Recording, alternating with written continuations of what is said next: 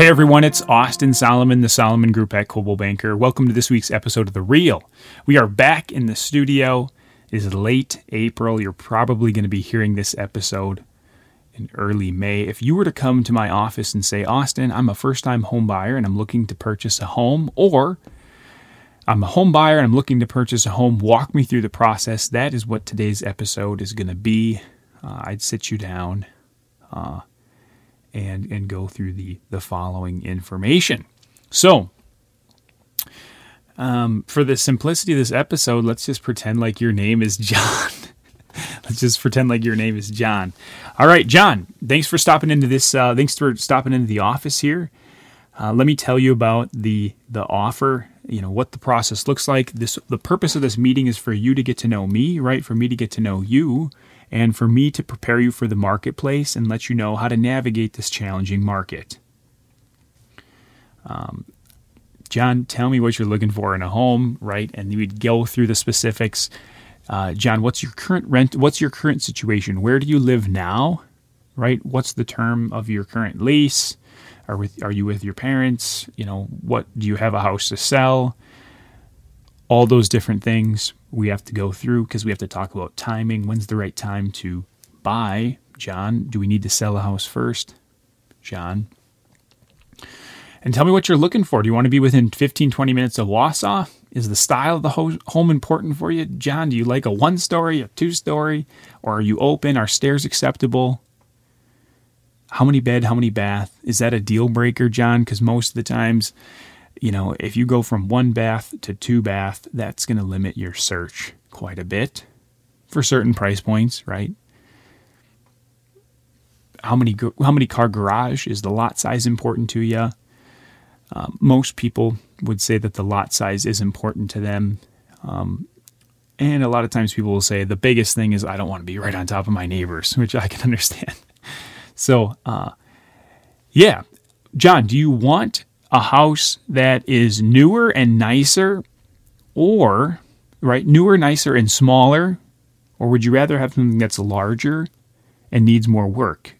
Because i always ask buyers that question because it gives me a pretty good sense to what they'd rather have right? Newer and nicer and smaller or something larger that needs more work because that's typically what you see uh, that's the, the, the differences in price, right? On one extreme, you have a very small home that's very nice and has very nice finishes, very high quality.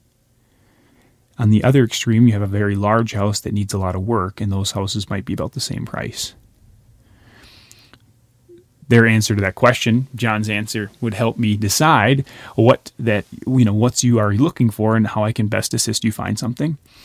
Um, so yeah, we go through that whole process. Process. We kind of go through a questionnaire, and I really get a good sense of what you're looking for, and then I um, find out how you want me to send houses to you as they they hit the market. Do you want me to email them to you? Do you want me to text them to you? Etc. Right. Now, John, let me tell you, as we go throughout this process, right, we are a team. As new homes come on the market, I would expect that you send them to me, right? So I, I encourage you to do some searching as well. And I'm going to be doing some searching as well. Uh, right now, uh, with the way that the market is in technology, it used to be, even like three, four years ago, when a home hit the MLS, which stands for Multiple Listing Service, that's what we use to search for homes. There used to be a lag between the MLS and uh, some of the bigger sites like Zillow, Realtor.com, Coldwell Banker, and the different agency websites. There used to be a delay. We used to get kind of inside scoops on properties, or at least have access to them maybe a little bit before. But right now, the way that technology is going going so fast, as soon as properties hit the MLS, within a few minutes they're on all the sites. So, John, there's a very good chance that you might see a house and you might be like, hey, why didn't you send this to me, Austin? Well, because if I'm on, you know, in a meeting or something like that, or on lunch, or whatever it is, I, I really don't take a lunch, but uh, whatever it is, if you see that house, you just happen to be looking a certain amount of time, a certain at a certain time of day, you might see a house first. I might catch it first, right? that's whoever catches it first, that's not that important. The key is that we're going to communicate together as a team. If I see something, I send it to you. As you see something, you send it to me. Sound good, John? Good, good. All right, John. We're gonna, this is going to be fun. We're gonna we're gonna work well together. Okay, so we talked about we talked about what you're looking for, um, and how we're going to go about this process. Now, keep in mind, John. Um, I can show you any house that's out in the market, no matter if it's listed with a different company or it's listed with our company, right? Or even for sale by owners or private sales. Uh, I can help you with those as well. Let's talk about the market, John, right? There is probably 10 buyers for every one house out there right now. So, as a buyer, we have to be very uh, diligent about getting into homes in a timely manner. And then, when we like a certain property, we're going to have to make a competitive offer. Uh, and most of the time, it's going to be above the asking price if it's new on the market and with compelling terms to the seller because we're really going to be competing with other offers in most instances, right? Now, if you're only dealing dealing directly with the seller, that's when I can get creative for you. We can negotiate with the seller, but most of the time there's not a lot of negotiation because we're actually competing with other offers, right? And uh, so that it's not uncommon for homes right now to be selling for 5, 10, 15, 20, 25,000 over asking just so you know, because I'm trying to prep you for the market. Uh, I'm not trying to I'm not trying to deter you from buying a house right now. I just want to best set you up for uh, the the process, John. Okay, let's talk about the process, right? So the first step uh, is that you've already told me that you've gotten your pre-approval letter, which is fantastic, and if you haven't, that's where uh, we would go to our bank and get a pre approval letter. Um, my suggestion right now, too, is that when you get your pre approval letter, John, you've told me that you want to be around 200,000 because that's what you're comfortable doing. Um, you know, earlier when we talked, you said you were pre approved up to 275, but you don't really want to go that high, right? Because, you know, you want to take time for vacations. You don't want to be house poor, which I totally agree with you. However, for the purpose of the offer, John, what I would suggest is that when we attach the offer to purchase to uh, our offer and submit it, and let's say the price of the property is 200,000, put your seller cap on for a moment, right? You're the seller of that house. You have two offers that come in. One person's pre-approved for 200, which is the price. The other person's pre-approved for 275. Who does it seem like is more financially qualified for that property? The 275. So, John, send me a max pre approval, right? Because that way, when we attach the pre approval to the offer, the sellers will naturally think, hey, this is well within their budget. Comprendo, John? Good. Okay. Step number two is searching and pre screening homes. We just went through that whole process, right? We're going to work as a team to get you in these properties. And when you want to see something, you text me or call me, you let me know, and we'll get you, we'll set something up um, with the time that works for both of us. I'll take care of the coordination and setting everything up, etc. All right, then we go and tour the homes, right? So I'll meet you there at the property. You know, we don't have to carpool or anything. We'll just meet you there. And there's a decent chance right now with the way that the market is, we might run into some other buyers at showings and agents, etc especially if we're looking at the hours between like four to eight when that's kind of when everyone's looking. So just so you know, we may run into other people right now. Another thing, John, is that some sellers are requiring masks, etc., during the showings, uh, which we do have to honor. Um, if they, you know, if they don't, if the house is vacant, then it's up to your discretion if you'd like to or not. Um, step number four: Let's say that we go to a house, John, and you want to make an offer on it. Then what I'll do is I will work with you to put that offer in. Okay. Uh, let's talk a little bit about the offer to purchase and some of the main conditions so that you can best understand the process, right? So, there's really four things I want to cover with you. When we make an offer to purchase on a property, we want to make sure that we're it's the right fit, right? We want to be committed to the property, we want to have good interest. You don't want to have second thoughts or cold feet on a property. And you just want to make sure it's a good fit right? Okay, so when we find that property, we make an offer. One of the things that we're going to do is we're going to talk about earnest money. Okay, earnest money is good faith money that you're going to complete the terms of the offer. Typically, for our price point, it's between $1,000 and $2,000. However, with the market being the way it is, some sellers like to see higher earnest money dollar amounts to show more sincere faith and more commitment to the buying process and the uh, house, right? So if someone puts down $20,000 of earnest money, that shows that they're pretty committed. Okay.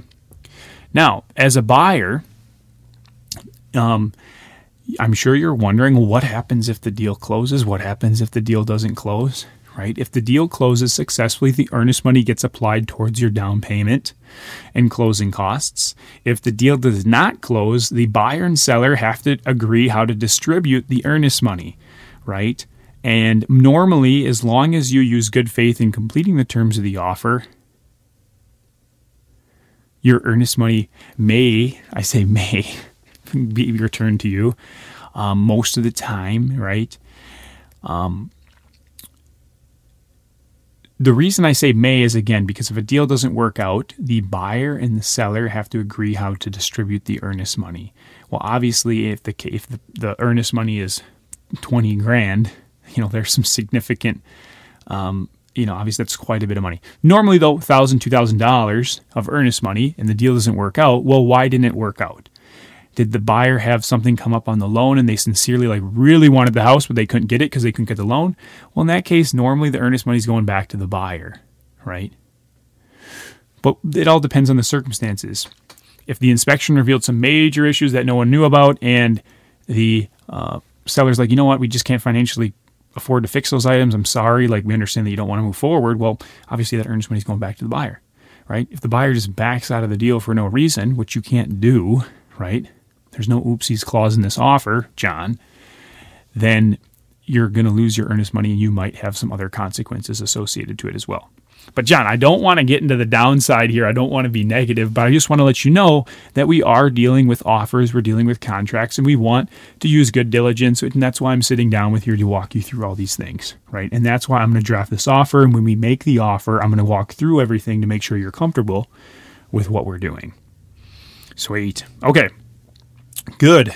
Um, some of the other things that we're going to talk about, John, which I'm going to give you this packet of info uh, which you can uh, you can take and read. You can also listen to different episodes of the Real. But let's talk a little bit about it now, and of course, we'll talk about it a little bit more when we uh, actually make the offer. The home inspection is another thing, right? So sometimes buyers are waiving their home inspections right now, John. It's not something I always recommend um, for you. If the house is brand new or within a few years, that's, you know, obviously that'd probably be the one instance where maybe you feel pretty confident that you know, maybe you don't need a home inspection because it's so new, right? But even in that case, you might want that peace of mind, which I w- don't blame you. You're spending a lot of money on a house. You want to know what you're getting into. I always recommend you get a home inspection.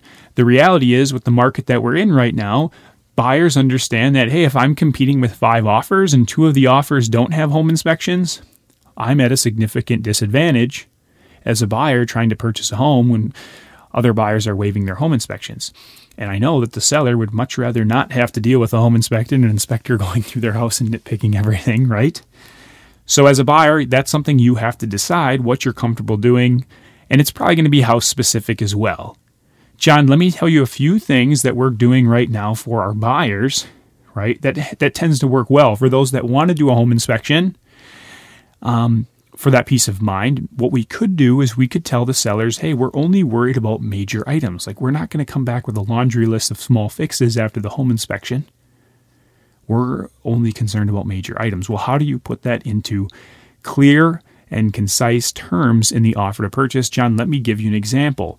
If an individual item comes back less than $500 to fix on the home inspection, then we're not going to ask for the seller to uh, make that repair if something's greater than $500, John, then we could ask the seller to repair. Either way, the way that the inspection works is the seller's not obligated to fix anything on the report. Okay, they're not required to fix anything. As a buyer, if something major comes up and the seller's not willing to fix it, then you have the option to say, hey, sellers, if you're not willing to fix this item, then we're not going to move forward. As long as you do that within the time frame allotted for the home inspection. So that's kind of how that works for works. The inspection would be at your cost. Traditionally, it's between four to five hundred dollars, depending on the size of the house, etc., age. So four to five hundred, give or take, a couple hundred. Um, and uh, yeah, and that's how that works. If you want to test for radon too, you can add that as part of the uh, inspection. Well, you add it, it's a separate condition in the offer, right? You would pay for the test. Typically, the test costs $100. Again, if that comes back high, we could ask the seller to fix. Same deal, they don't have to, but if they don't want to, we might be able to say, hey, well, well we could say, hey, if you don't fix it, the deal's off as long as we do so within the time allotted for that condition. Comprendo, John. Good. Okay, next is the appraisal and financing. So, yeah, you've got your pre approval letter, which is the first step to getting the loan, right? And it's a great step to showing the seller that we can uh, financially uh, take care of buying this house. But it's not necessarily like a commitment, right? It's a good, normally, I would say if a buyer has a decent pre approval letter, by decent meaning like not just a phone call from a lender saying, like, oh, yeah your income's X, your credit, what's your credit X, you're approved. Like that's really not a very good pre-approval. But no, most of the time, if you get a legitimate pre-approval, like you run credit, you talk about income, you're honest, transparent with your lender, nine out of ten times you're gonna be able to get a loan. I'm just throwing out a number that's probably you know in my experience about accurate. Okay. There are things that sometimes happen that are outside of everyone's control and things that come up, right? Most of the time that can get sniffed out by a good lender long before we get an accepted offer. But even then there's things that come up that you know occasionally doesn't work out. But that's why we have the financing contingency in there for you to protect. If you if something does come up that no one knows about obviously you're not obligated to buy the house in cash if you can't get the loan right? Okay that's your financing. Now your appraisal john. Um, Again, appraisal is evaluation of the property. It's a professional opinion of value. Most of the time, the lenders require it, and the appraiser goes to the property. They assign a value to the home, and um, you know it has to come out at least at the purchase price. So if we're buying a two hundred thousand dollar house and the appraisal comes back at one ninety, we could go back to the sellers and say, "Hey, the uh, appraisal came back at one ninety. We're only willing to pay one ninety, right?" Now, John, you might really love this house. You might be like, I don't want to lose this house. I don't want to give the sellers the ultimatum 190 or the deal's off. Right? You have the option to, but you don't maybe want to. So then, instead of giving the ultimatum to the sellers, you you amend the offer or you negotiate the offer. Maybe you're like, hey, if I bring five grand to the table, sellers, you come down five, 195, we'll excuse me, we'll move forward. Right. John, if the appraisal comes back low again, I'll help you with that um, throughout the process. A couple other things. Another thing that we could do again if we're if we're in competitive offers against other agents and and uh, um, buyers, keep in mind we won't know any of the terms of the other offers, so we're going a little bit in the dark. I won't know, and you won't know any of the terms of the other offers. We may be fortunate enough to know how many offers come in, but sometimes they don't even give us that. Most of the time they will. Um, but we won't know any of the terms of the other offers. One of the things that uh, can really set our offer apart is if we're willing to cover an appraisal deficit, right? So let's say in our example, we write an offer on a $200,000 house and you let the sellers know like, "Hey, let's say it's listed for 185 and we put an offer in at 200 that's 15,000 over asking. Well, that's great, but what if the house doesn't appraise out? And the seller might think, well, what if the house appraises at 185? Then are they going to like, you know, we're going to get 4 weeks into this process, the buyers are going to kind of come back and say 185 or the deal's off. As a seller, they might be concerned like they're going to pull the classic bait and switch, right? Bait them with a high price and then do pull the switcheroo um, when you're late into the process, like two to three weeks before closing, right? And the seller obviously probably has a lot of stuff moved out, all the et cetera, et cetera, right? So as a buyer, you might say, "Hey, sellers, uh, we realize we're going fifteen thousand over. We realize that it may not appraise out, and we're willing to put in our offer that we're willing to pay ten thousand dollars over the appraisal, not to exceed the purchase price." if necessary. And then that might be something where it's like, hey, that actually to the seller, they're thinking that's guaranteed, right? Like, so if the appraisal comes back low, at least I'm getting 10,000 over the appraisal.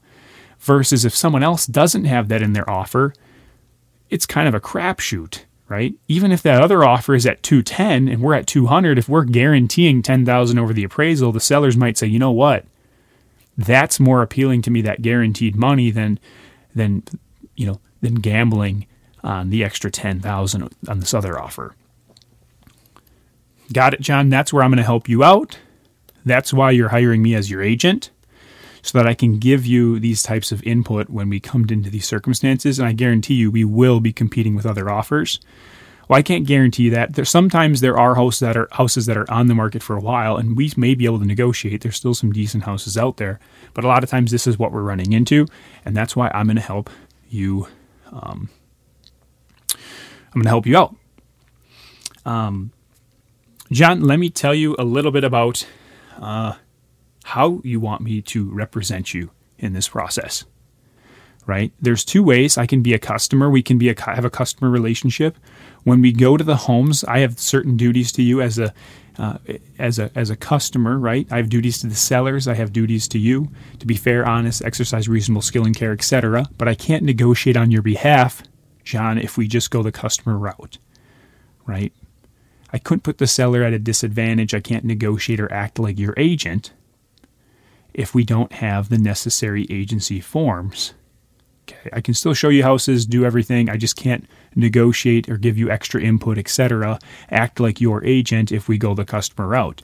If we want to go the buyer agency route, which I have for you here, we can go through this document right? This is you formally hiring me as your agent so that I can work in your best interests, so that I can give you this different types of input, get creative for you when we're in offer situations, help negotiate on your behalf. It's a different dialogue, right? This is where I'm representing you.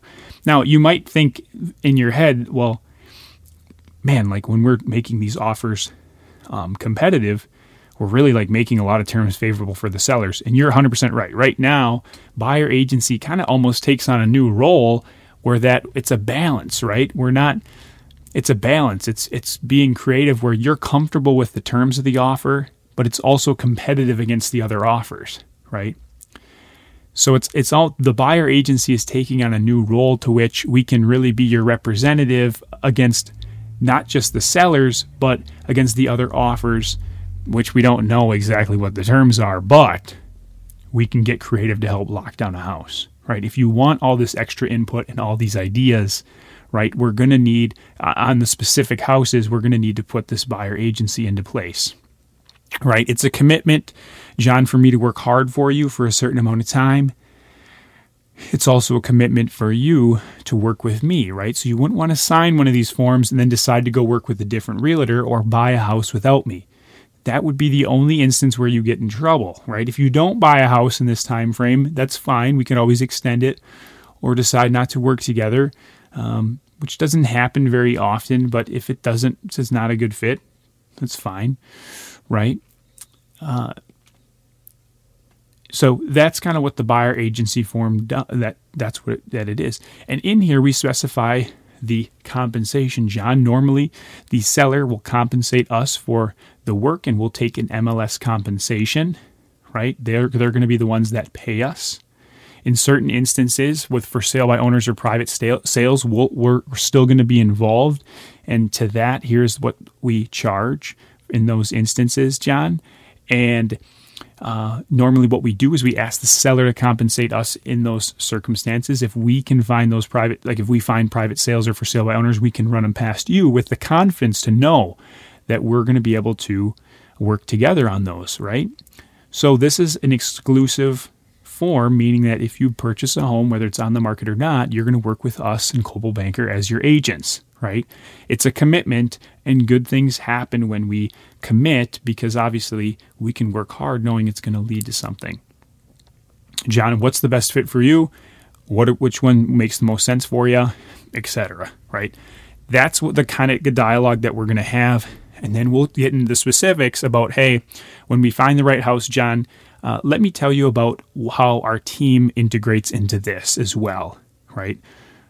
Our team operates where we're all hand on deck. I'm going to be the primary agent showing you the properties. However, in an instance where we need to get into something right away, that's where we have three other agents on our team that can help out and get you into these properties, right?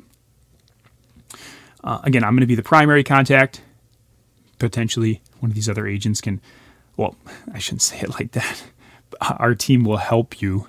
Um, you know, our my teammates, my partners will help you if we need uh, extra assistance, which they do, right? And I will I provide the same thing uh, to my partner agents as well. If they need some assistance, I'm there to help too, right? So in this case, I might I'm working with John as his buyer's agent, right? If you come to us um, looking to to purchase a home, uh, you may get partnered up with one of our my partner agents as well, right? And maybe I'm the secondary agent or the backup agent, which works great as well, right? We like to balance things out so that we can provide the best service to you guys uh, throughout the process. Um, then, when we find when we get an accepted offer on a house, we have an assistant, right? A transaction coordinator that helps balance the transaction and works on the back end, some of the paperwork, some of the nitty gritty, etc. I'm going to be with you throughout the whole process, John, at the dashboard for you, right? With the bigger items like the negotiations, where are we at, where are we going? All that back end work that I'm not very good at will be handled by my partner, Tyler, who's a rock star, and will help coordinate all those details. So that's okay, that's the that's the end of the example. That's what a buyer meeting looks like. And at that point, John could decide how he would like us to represent him in the process, right? And we might have a bunch of other questions to go through at that point, but that's what a buyer meeting looks like. Whether you're buying your first house, your second house, your third house, obviously the nature and extent of how deep we go into those conversations will all vary. But this is the dialogue we have with our buyers um, as we prepare them for the marketplace. Uh, any questions, guys? Let me know if you want to have a specific meeting as well. We can certainly run through uh, more of this. And I'd love to have the opportunity, as well as our team would love to have the opportunity to work with you uh, as your agents.